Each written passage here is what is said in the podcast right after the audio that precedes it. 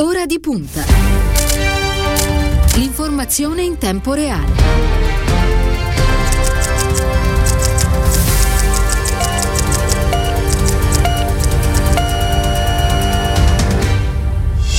Lunedì 7 giugno, buon pomeriggio, ben trovati all'ascolto da parte di Cristiano Bucchi. Un saluto alla squadra di Ora di Punta, vale a dire Ilenia Daniello alla parte tecnica, allo streaming. Quest'oggi c'è Silvio Garbini, bentornato, anzi benvenuto nei nostri studi, visto che è un debutto a tutti gli effetti, al senatore Tommaso Nannicini, Partito Democratico. Buon pomeriggio. Buon pomeriggio, grazie e ben trovato. Eh, grazie per aver accettato il nostro invito. Nannicini che è anche un eh, docente di, di economia politica, quindi con lui avremo occasione di parlare in particolare particolare di, di, lavoro guardando naturalmente la partita del PNRR. Eh, Nannicini, oggi fra l'altro è un giorno importante anche per il nostro paese perché si interviene nuovamente sul coprifuoco, un coprifuoco che viene ulteriormente spostato davanti alla mezzanotte e poi a partire dal 21 di, di giugno, se eh, continuerà questo andamento positivo dei, dei contagi, dei ricoveri, eh, verrà totalmente eh, abolito. Mi sembra che si inizi a vedere la, la fine di questa lunga difficile pandemia? Sì, per fortuna, grazie al successo e all'accelerazione della campagna vaccinale, cominciamo a vedere la luce alla fine del tunnel, anche a riprova che come abbiamo sempre detto non c'era nessun derby tra salute e economia. Il modo migliore per far ripartire economia e lavoro era sconfiggere la pandemia e tenere sotto controllo i contagi. Ci stiamo riuscendo, adesso dobbiamo pensare al dopo e costruire il dopo in termini di economia, lavoro. Certo, però c'è chi ha tentato di trasformare questa partita in un derby, no? penso per esempio al segretario della Lega Matteo Salvini che più di un'occasione ha tentato come dire, di riprendere il Presidente del Consiglio e l'intera maggioranza su questo, eh, però ne è uscito di fatto sconfitto, sconfitto dai numeri che poi sono arrivati nel corso di queste settimane. Sconfitto de- dai numeri e dal senso di responsabilità delle italiane e degli italiani che hanno capito che c'era l'unico percorso che potevamo seguire per eh, tornare a vivere. Certo. Lei si è vaccinato?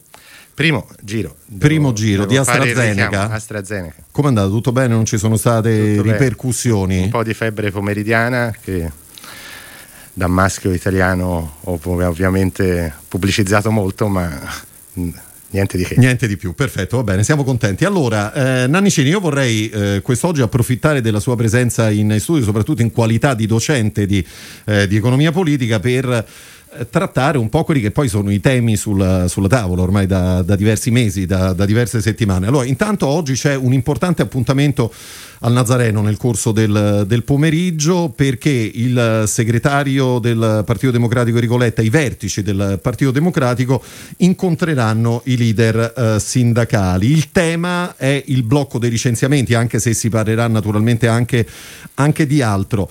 Um, la sua posizione su questo punto in particolare qual è? La mia posizione è che è giusto eh, cercare di non bruciare posti di lavoro che possono essere salvati una volta passato lo shock.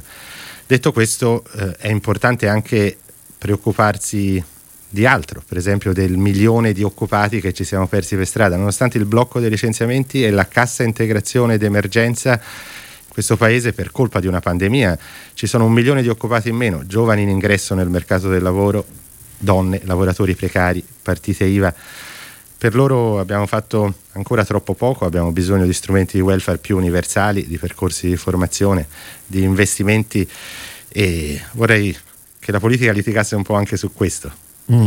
Eh, senta, senatore Nannicini, perché l'Europa ha criticato il, il, blocco dei licenziamenti? Lei ha capito tecnicamente che cos'è che non, che non convince? Beh, ovviamente c'è paura che congelare soltanto senza usare strumenti che appunto generano occupazione ritardino il problema ma lo facciano esplodere e questo rischio c'è eh, ovviamente eh, non per niente altri paesi che non hanno avuto questa misura hanno avuto andamenti occupazionali molto simili ai nostri quindi dobbiamo stare attenti che questo strumento non finisca per eh, redistribuire opportunità tra i più forti e i più deboli nel mercato del lavoro invece che proteggere posti di lavoro che è il motivo per cui è stata pensata. Quindi c'è bisogno di un'uscita graduale, settoriale, ma dobbiamo uscire, dobbiamo tornare alla normalità in cui la nostra ossessione deve essere creare lavoro, non congelare lavoro. Certo. Senta, ehm, appunto, oggi i leader sindacali saranno qui al, al, Nazareno questo pomeriggio e si confronteranno appunto con il Partito Democratico sul tema blocco dei licenziamenti.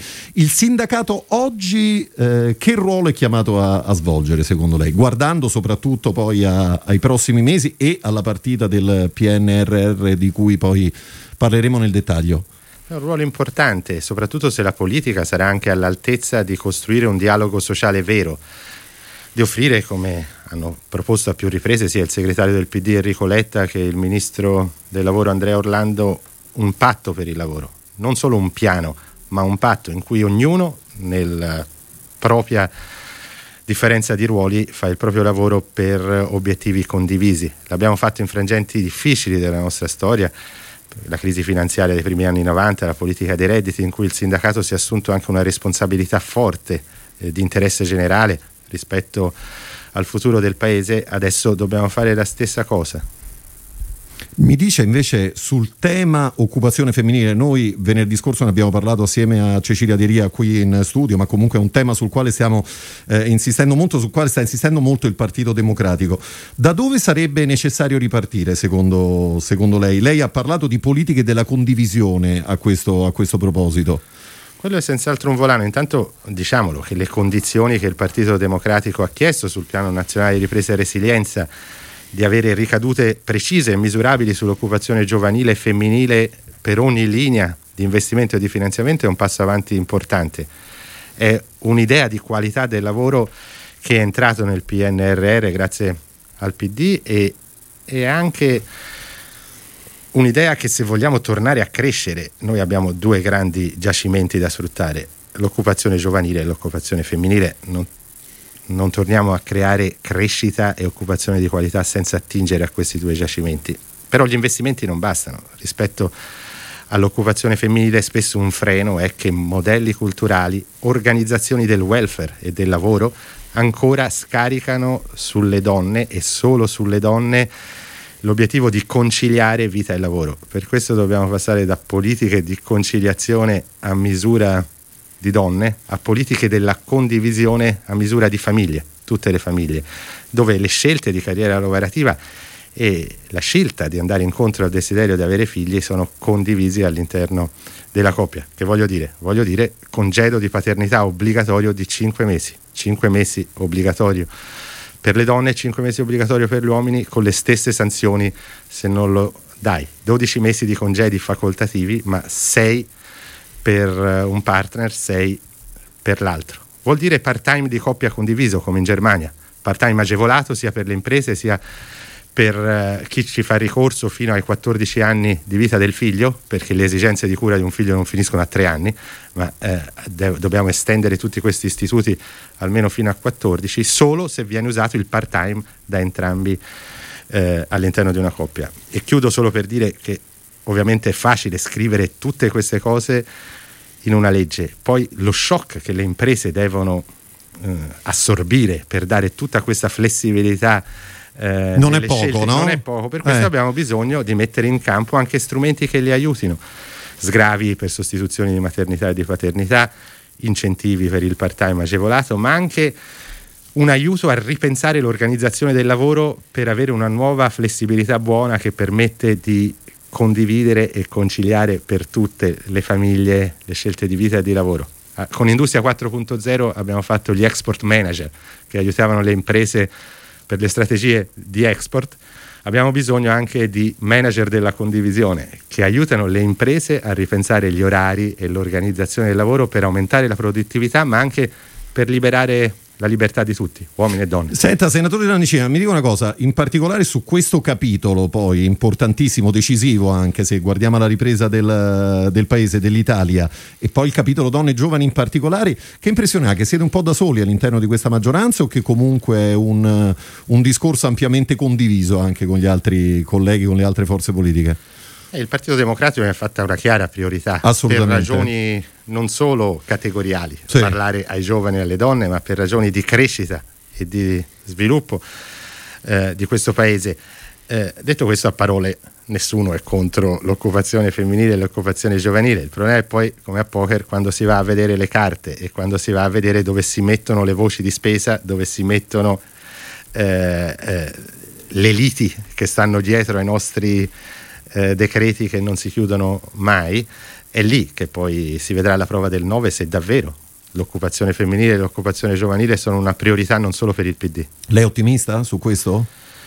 Beh, la politica ovviamente moderatamente è, ottimista. È fatta anche di battaglie che devi portare avanti in maniera forte e trasparente. Quindi sono ottimista perché sono ottimista nella consapevolezza del Partito Democratico che questa è una battaglia decisiva per il Paese e per il Partito Democratico. Volevo fare un piccolo passo indietro, senatore Nannicini, perché eh, siamo partiti parlando di, di vaccini di coprifuoco. Ehm, a proposito di, di lavoro di riaperture, c'è il tema che, per esempio, guardando naturalmente all'estate, riguarda le discoteche no? e che ha già suscitato qualche, qualche polemica. Eh, il dato certo è che non si possono ripetere gli errori del, dell'estate scorsa. Abbiamo visto quanto è costato in termini di contagi, per esempio, quello che è accaduto in Sardegna, no? come ce lo siamo portato poi indietro eh, nel, nel tempo. Oggi interviene su questo capitolo in particolare con un'intervista a Claudio Cecchetto, il, il fondatore di, di, Radio DJ, insomma uno che i giovani li conosce bene e, e, lui dice una cosa secondo me vera, cioè ha detto noi non possiamo semplicemente dire le discoteche non si riaprono, noi dobbiamo riaprire i locali in sicurezza altrimenti eh, favoriamo le feste illegali. Eh, intanto le chiedo se è d'accordo con questa risposta che Cecchetto ha dato eh, su questo punto in particolare e quale potrebbe essere secondo lei una, una via di uscita per riaprire le sicur- anche le discoteche in sicurezza. Io sono d'accordo, sono un antiproibizionista, quindi seguo il filo logico dell'argomento che se mi limito solo a vietare e proibire senza prendermi la responsabilità di costruire dei protocolli che permettano di tornare a vivere e anche di tornare a fare un'attività eh, di intrattenimento come quella delle discoteche in sicurezza, poi creo eh, illegalità, creo eh, dei luoghi che sono eh, pericolosi per il contagio. Quindi dobbiamo assumerci questa responsabilità, pur ovviamente stando molto attenti a non ripetere nessun gli errori passati, certo. Non possiamo abbassare la guardia adesso alla fine del tunnel, perché anche alla fine del tunnel, anche se vedi la luce, il frontale è dietro l'angolo, se non stai ben attento a come guidi e tieni gli occhi ben aperti. Quindi dobbiamo stare molto attenti, eh, ma eh, dobbiamo provarci a far ripartire tutte le attività con protocolli che gradualmente si allentano, ma quei protocolli ci devono essere e la volontà di far ripartire tutti i settori ci deve essere. Va bene, allora, eh, senatore Nannicini, secondo il World Economic Forum tra dieci anni potrebbero esserci professioni che oggi non esistono, questo è un, un dato che è stato messo nero su bianco. Eh, L'Italia come sta preparando le nuove generazioni? Allora, qua, qua, ci soffermiamo soprattutto sui giovani, giovanissimi naturalmente. Che cosa è stato fatto e che cosa c'è da fare secondo lei? Beh, diceva il grande economista Keynes che nel lungo periodo eh, saremo tutti morti, eh, magari non tutti, però di sicuro faremo un altro lavoro. Eh, c'è un mercato del lavoro che cambia, cambiava prima della pandemia per il progresso tecnologico, una nuova divisione internazionale del lavoro, c'erano spinte profonde che cambiavano il modo in cui si lavora e anche le competenze che sono richieste per fare certi lavori. La pandemia, eh, ci piaccia o no, è stato un acceleratore di cambiamenti. Cambiamenti che sarebbero avvenuti in decenni avverranno in anni e quindi se il cambiamento va più veloce anche la politica e le politiche pubbliche che non devono lasciare da sole le persone nella fatica del cambiamento devono andare più veloci. Noi non possiamo guardare negli occhi le persone e, e fargli credere eh, che non ci sarà necessità di cambiare. Purtroppo ci sarà molto da cambiare, ci saranno imprese che chiuderanno, altre che riapriranno, ci saranno lavoratori che perderanno il posto, altri che dovranno essere aiutati a ritrovarlo. Noi dobbiamo mettere in campo un apparato potente di politiche pubbliche che ti dà una garanzia del reddito universale mentre ti metti in gioco e affronti la fatica del cambiamento e ti aiuta con servizi personalizzati di orientamento formazione, accompagnamento al lavoro. Abbiamo bisogno di un reddito di formazione che ti prende in carico, ti affida una rete di servizi personalizzati e se accetti il patto di formazione e di riqualificazione che ti viene proposto ti dà una garanzia vera, forte, più forte della NASPI attuale, il sussidio di disoccupazione, di cui nessuno parla perché tra l'altro si continua un po' con questo equivoco che il reddito di cittadinanza è una politica del lavoro, il reddito di cittadinanza va bene, è una politica di contrasto alla povertà, è l'evoluzione del reddito di inclusione che abbiamo fatto nella scorsa legislatura, è bene che ci sia per il contrasto alla povertà, ma aiutare chi perde un lavoro, chi lo sta per perdere o chi lo cerca per la prima volta è un altro mestiere. Se se perdi un lavoro non è che lo Stato deve aspettare che perdi la casa. Assolutamente, per, ma in questo senso aiutarti. il reddito di cittadinanza non rischia di essere un po' un tappo secondo lei? Beh, è un tappo se viene vissuto male, se viene pensato come sostegno al lavoro. È nato un po' con questa mitologia, no? arrivano i robot brutti e cattivi che ti rubano il lavoro, ci penso io con il reddito di cittadinanza.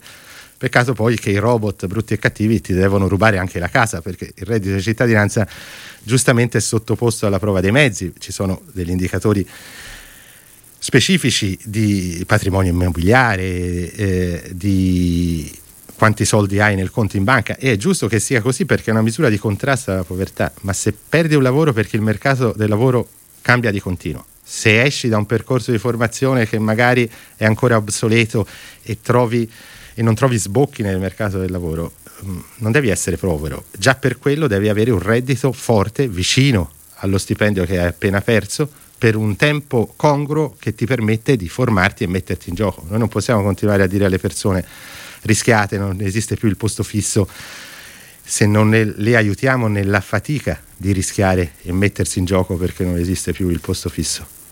Eh, professor Nannicini, allora, lei ha, ha, tirato in ballo un altro elemento eh, molto importante in tutta questa discussione che è il tema della velocità. Eh, qualche tempo fa è stato lanciato dai sindaci del Partito Democratico in particolare, noi abbiamo parlato qui con il sindaco di Pesaro Matteo Ricci, eh, appunto questo, questo, tema, cioè fare, fare, subito e velocemente anche perché, ha detto Ricci, la velocità è democratica e quindi noi ci dobbiamo intestare questa, questa partita. Quanto è importante la velocità in tutto quello che stiamo raccontando? Penso anche ad esempio a tutto il capitolo riforme, no? Di, sul, sul, quale prima o poi bisognerà, bisognerà mettere le mani.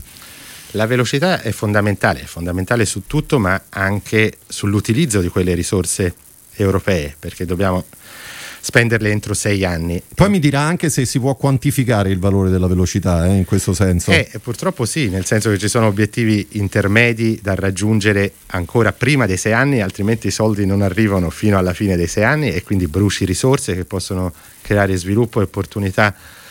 Quindi dobbiamo andare veloce. Mm, teniamo conto che ovviamente un pezzo importante di quel piano è la rivoluzione verde, eh, però in questo paese ci vogliono cinque anni solo per avere un permesso per un impianto eolico. Ecco, quindi, quindi abbiamo sei per eh, spendere eh, invece le risorse eh, che ci vengono destinate. Risorse mai immaginate per, certo. per transizioni di questo tipo. E poi di nuovo dobbiamo accompagnare le persone nella fatica di questa transizione, perché non è solo il, pan- il, cambiamento generato da una pandemia che rende faticoso cambiare, anche quello positivo verso un'economia più sostenibile, con minore impatto ambientale, richiede cambiamento, perché si creeranno nuovi posti di lavoro, green jobs, lavori nell'economia verde, ma altri legati a settori più tradizionali saranno distrutti, quindi noi dobbiamo aiutare le persone, soprattutto le fasce più deboli, più fragili del mercato del lavoro, a non restare schiacciati dietro questi cambiamenti, altrimenti il costo sociale bloccherà anche il cambiamento e bloccherà la velocità, perché le persone giustamente diranno oh, va bene la rivoluzione verde, mi piace il vostro PNRR,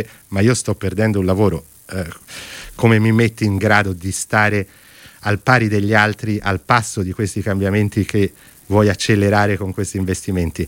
E quindi questo disagio sociale rallenterà il cambiamento, anche legittimamente e giustamente. Per questo abbiamo bisogno di politiche che velocemente non spendono solo quei soldi, ma cambiano il nostro stato sociale, cambiano come facciamo formazione, come facciamo politiche del lavoro e dell'orientamento, altrimenti le resistenze saranno troppo grosse. E fammi aggiungere che la velocità comunque non deve andare, la velocità negli appalti pubblici, in come spendiamo questi soldi, non deve andare a discapito della qualità. Ecco, no, perché questo è il tema al quale volevo arrivare, cioè come si coniugano poi di fatto questi, questi due capitoli, no? velocità da una parte e sicurezza dall'altra, visto che recentemente abbiamo raccontato fra l'altro di incidenti che sono costati la vita a diversi lavoratori. Se noi ci giriamo indietro, sì. gran parte, pensiamo a certi meccanismi eh, anche di appalto, per cui eh, avevamo il peggio dei due mondi, lentezza, perché spesso veniamo da anni di tagli alla pubblica amministrazione, agli uffici tecnici, alle tecnostrutture, quindi le le stazioni appaltanti, comuni, regioni non hanno più le strutture per gestire alcune gare internazionali, intercettare i fondi europei e quindi vai lento, ma non solo vai lento, abbassi anche la qualità perché non hai strutture, uffici tecnici che controllano chi vince quella gara di appalto, a chi fa i subappalti, se, eh, se è riuscita a vincere una gara al massimo ribasso scaricando tutto sul taglio del costo del lavoro e quindi su subappalti che riducono la sicurezza nei luoghi di lavoro. Adesso, avendo i soldi per investire su strutture, uffici tecnici in grado di gestire questa massa di investimenti, noi dobbiamo recuperare entrambe le cose, velocità ma qualità, controllo e attenzione. Non è che possiamo dare, l'Europa ci dice da decenni di superare le gare di appalto al massimo ribasso, non è che possiamo ascoltare l'Europa solo quando ci dice di tagliare le pensioni e non quando ci dice di investire sulla qualità degli appalti pubblici e della spesa pubblica, pubblica superando il massimo ribasso. Questo è il momento di fare un salto di qualità permanente in come facciamo spesa pubblica e intervento pubblico. Ma quindi, senatore Nannicini, il codice degli appalti, ad esempio, va rivisto o cancellato, come, come chiede Matteo Salvini?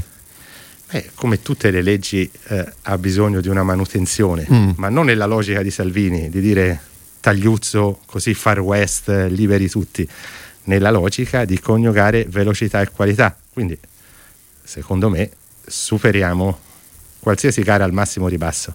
La logica deve essere un'altra. Va bene, allora a proposito di risorse di PNRR, mm, lei lo ricordava, il grosso sarà destinato al capitolo transizione ecologica, no? e, e quindi le chiedo intanto se c'è il rischio anche qui di sprecare molte risorse partendo proprio da questa situazione che lei ha eh, perfettamente descritto. Oggi il presidente di Confindustria, Bonomi, aggiunge un elemento in più guardando naturalmente alla partita che riguarda poi i comuni che sono eh, poi le sentinelle no? anche di quello che accadrà sul nostro paese perché dovranno poi mettere a terra di fatto queste risorse con progetti spesso decisivi poi per il nostro, per il nostro futuro. Ebbene, secondo il presidente di Confindustria, molti comuni, soprattutto nel mezzogiorno, giorno non hanno le competenze per come dire, svolgere questo, questo lavoro. Le chiedo se, se, è d'accordo, cioè se anche lei vede a questo proposito delle criticità e come, e come si, si, risolvono.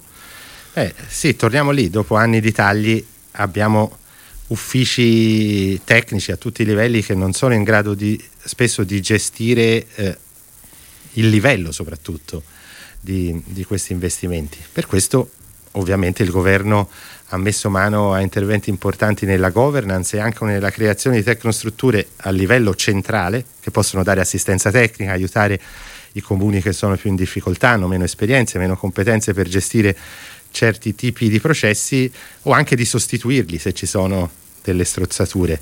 Quindi questa impalcatura di governance che non vuol dire centralismo, ma vuol dire assistenza dall'alto per liberare energie e competenze sui territori è un, un pezzo importante della realizzazione del piano nazionale di ripresa e resilienza. Allora, eh, volevo aprire un, un, capitolo, visto che abbiamo ancora a disposizione qualche, qualche minuto, non tanti, eh, però un po' di tempo eh, ce lo consente, per parlare di artigiani, eh, visto che sono un capitolo importante della nostra economia. Allora, le do, le do, qualche numero. Le piccole imprese sembra che abbiano sofferto particolarmente questo, questo, anno e mezzo che ci siamo lasciati alle spalle. Hanno chiuso 79.000 aziende, aziende artigiane e sono diminuite del 17% le aperture di nuove attività, quindi parliamo insomma di numeri importanti. Secondo gli uffici studi di Confartigianato, le piccole imprese hanno subito un calo di fatturato di 160 miliardi. Tra febbraio 2020 e marzo 2021 sono scomparsi dal mercato del lavoro 345 mila lavoratori indipendenti, quasi il 35% delle micro e piccole imprese avrà gravi problemi di liquidità almeno fino a tutta l'estate. E poi c'è il problema dell'aumento del costo delle materie prime. Come si interviene su, su, un capitolo che mi verrebbe da dire decisivo per la nostra economia come, come l'artigianato, come le piccole, piccolissime imprese? Lo è senz'altro, purtroppo non è una novità. In tutti i periodi di crisi eh, le piccole e medie imprese sono più colpite delle grandi perché hanno meno strumenti di liquidità, di organizzazione interna per assorbire. Eh, sì, e poi fanno i conti negativi. appunto con un corpo che, che, che non, non, non, sempre li mette nelle condizioni di poter lavorare come vorrebbero. N- non c'è dubbio e eh, diciamo che in questo caso non abbiamo visto solo una crisi, abbiamo proprio visto uno tsunami che eh, ha colpito il nostro tessuto produttivo, quindi quel pezzo della nostra filiera è stato colpito molto più di altri e diciamolo, forse nella fase di emergenziale, di ristoro, di sostegno, di copertura dei costi fissi per attività a cui dicevamo noi di chiudere per motivi di emergenza sanitaria, avremmo potuto fare un po' di più. Però ora guardiamo oltre, beh, guardiamo oltre anche pensando comunque a un dilazionamento ulteriore dei pagamenti fiscali, di alcune cose che non abbiamo abbonato ma solo rinviato e adesso non è che possiamo pensare che dopo la crisi che c'è stata, i problemi di liquidità delle piccole imprese e anche adesso una ripresa ancora lenta delle attività riaccendiamo la luce eh, semplicemente pigiando un interruttore. Eh, non avverrà così nell'economia, non può avvenire neanche rispetto ai pagamenti fiscali o contributivi. Quindi c'è bisogno di dargli ancora un po' di ossigeno per riprendere e riagganciare il eh, treno della ripresa e poi c'è bisogno di politiche industriali che ripensano anche la ricaduta degli investimenti del PNRR sulla nostra economia. C'è ancora troppa poca riflessione in quanta parte di quegli investimenti pubblici e privati andrà a irrobustire tutte le filiere produttive, non solo qualche grande impresa a partecipazione pubblica o qualche grande impresa con sede in qualche altro paese, ma come con politiche industriali che costruiscono filiere lunghe riusciamo a fare in modo che questa massa di investimenti rafforzi tutto il tessuto produttivo. Eh, su questo dobbiamo mettere un'attenzione in più, come abbiamo fatto sui temi di giovani e donne, penso che proprio il PD deve mettere un'attenzione a come robustire tutte le filiere produttive e le piccole e medie imprese. Professor Nannicini, siamo in chiusura. Ultima domanda sui ragazzi, sui giovani, giovanissimi in particolare. Questa proposta del segretario Letta di una tassa sulle successioni per aiutare i giovani le è piaciuta? Sì, mi è piaciuta, a me sarebbe piaciuta metterla anche nel programma del 2018, poi abbiamo messo altre cose, fra cui l'assegno unico che sì, appena visto Ma perché è stata accolta così freddamente no. da parte di Palazzo Chigi? Lei l'ha capito? Eh, ovviamente ci sono equilibri politici e tattici da, te, da tenere in piedi, eh, ma è una proposta giusta. Ovviamente non è la bacchetta magica, non è che risolviamo i problemi dell'occupazione giovanile con uh, una uh, dote ai diciottenni, ma diamo un segnale importante che investiamo sull'emancipazione e la voglia di mettersi in gioco delle nuove generazioni. Mentre ancora vedo in giro troppo questa narrazione di generazioni di bamboccioni sfaticati, eh, beh certo, se l'unica cosa che gli offriamo sono tirocini sottopagati o mh, mm, eh, stipendi da fame, è chiaro che qualcuno si demotiva o va a cercare di costruire i propri sogni in qualche altro paese. Per questo dobbiamo rovesciare la logica, strumenti di emancipazione che investono sul diritto a sognare delle nuove generazioni. Senatore Nannicini, grazie per essere grazie stato con noi quest'oggi. Siamo giunti al termine. Naturalmente la, la, aspettiamo quanto prima nei nostri studi. Torneremo magari a fare il punto in modo più preciso anche sul piano PNRR. Per il momento, grazie. Con piacere, grazie. E noi siamo giunti al termine della prima parte di Ora di Punta. Ci fermiamo per qualche istante. Ci ritroveremo tra poco per parlare di ambiente. Restate con noi.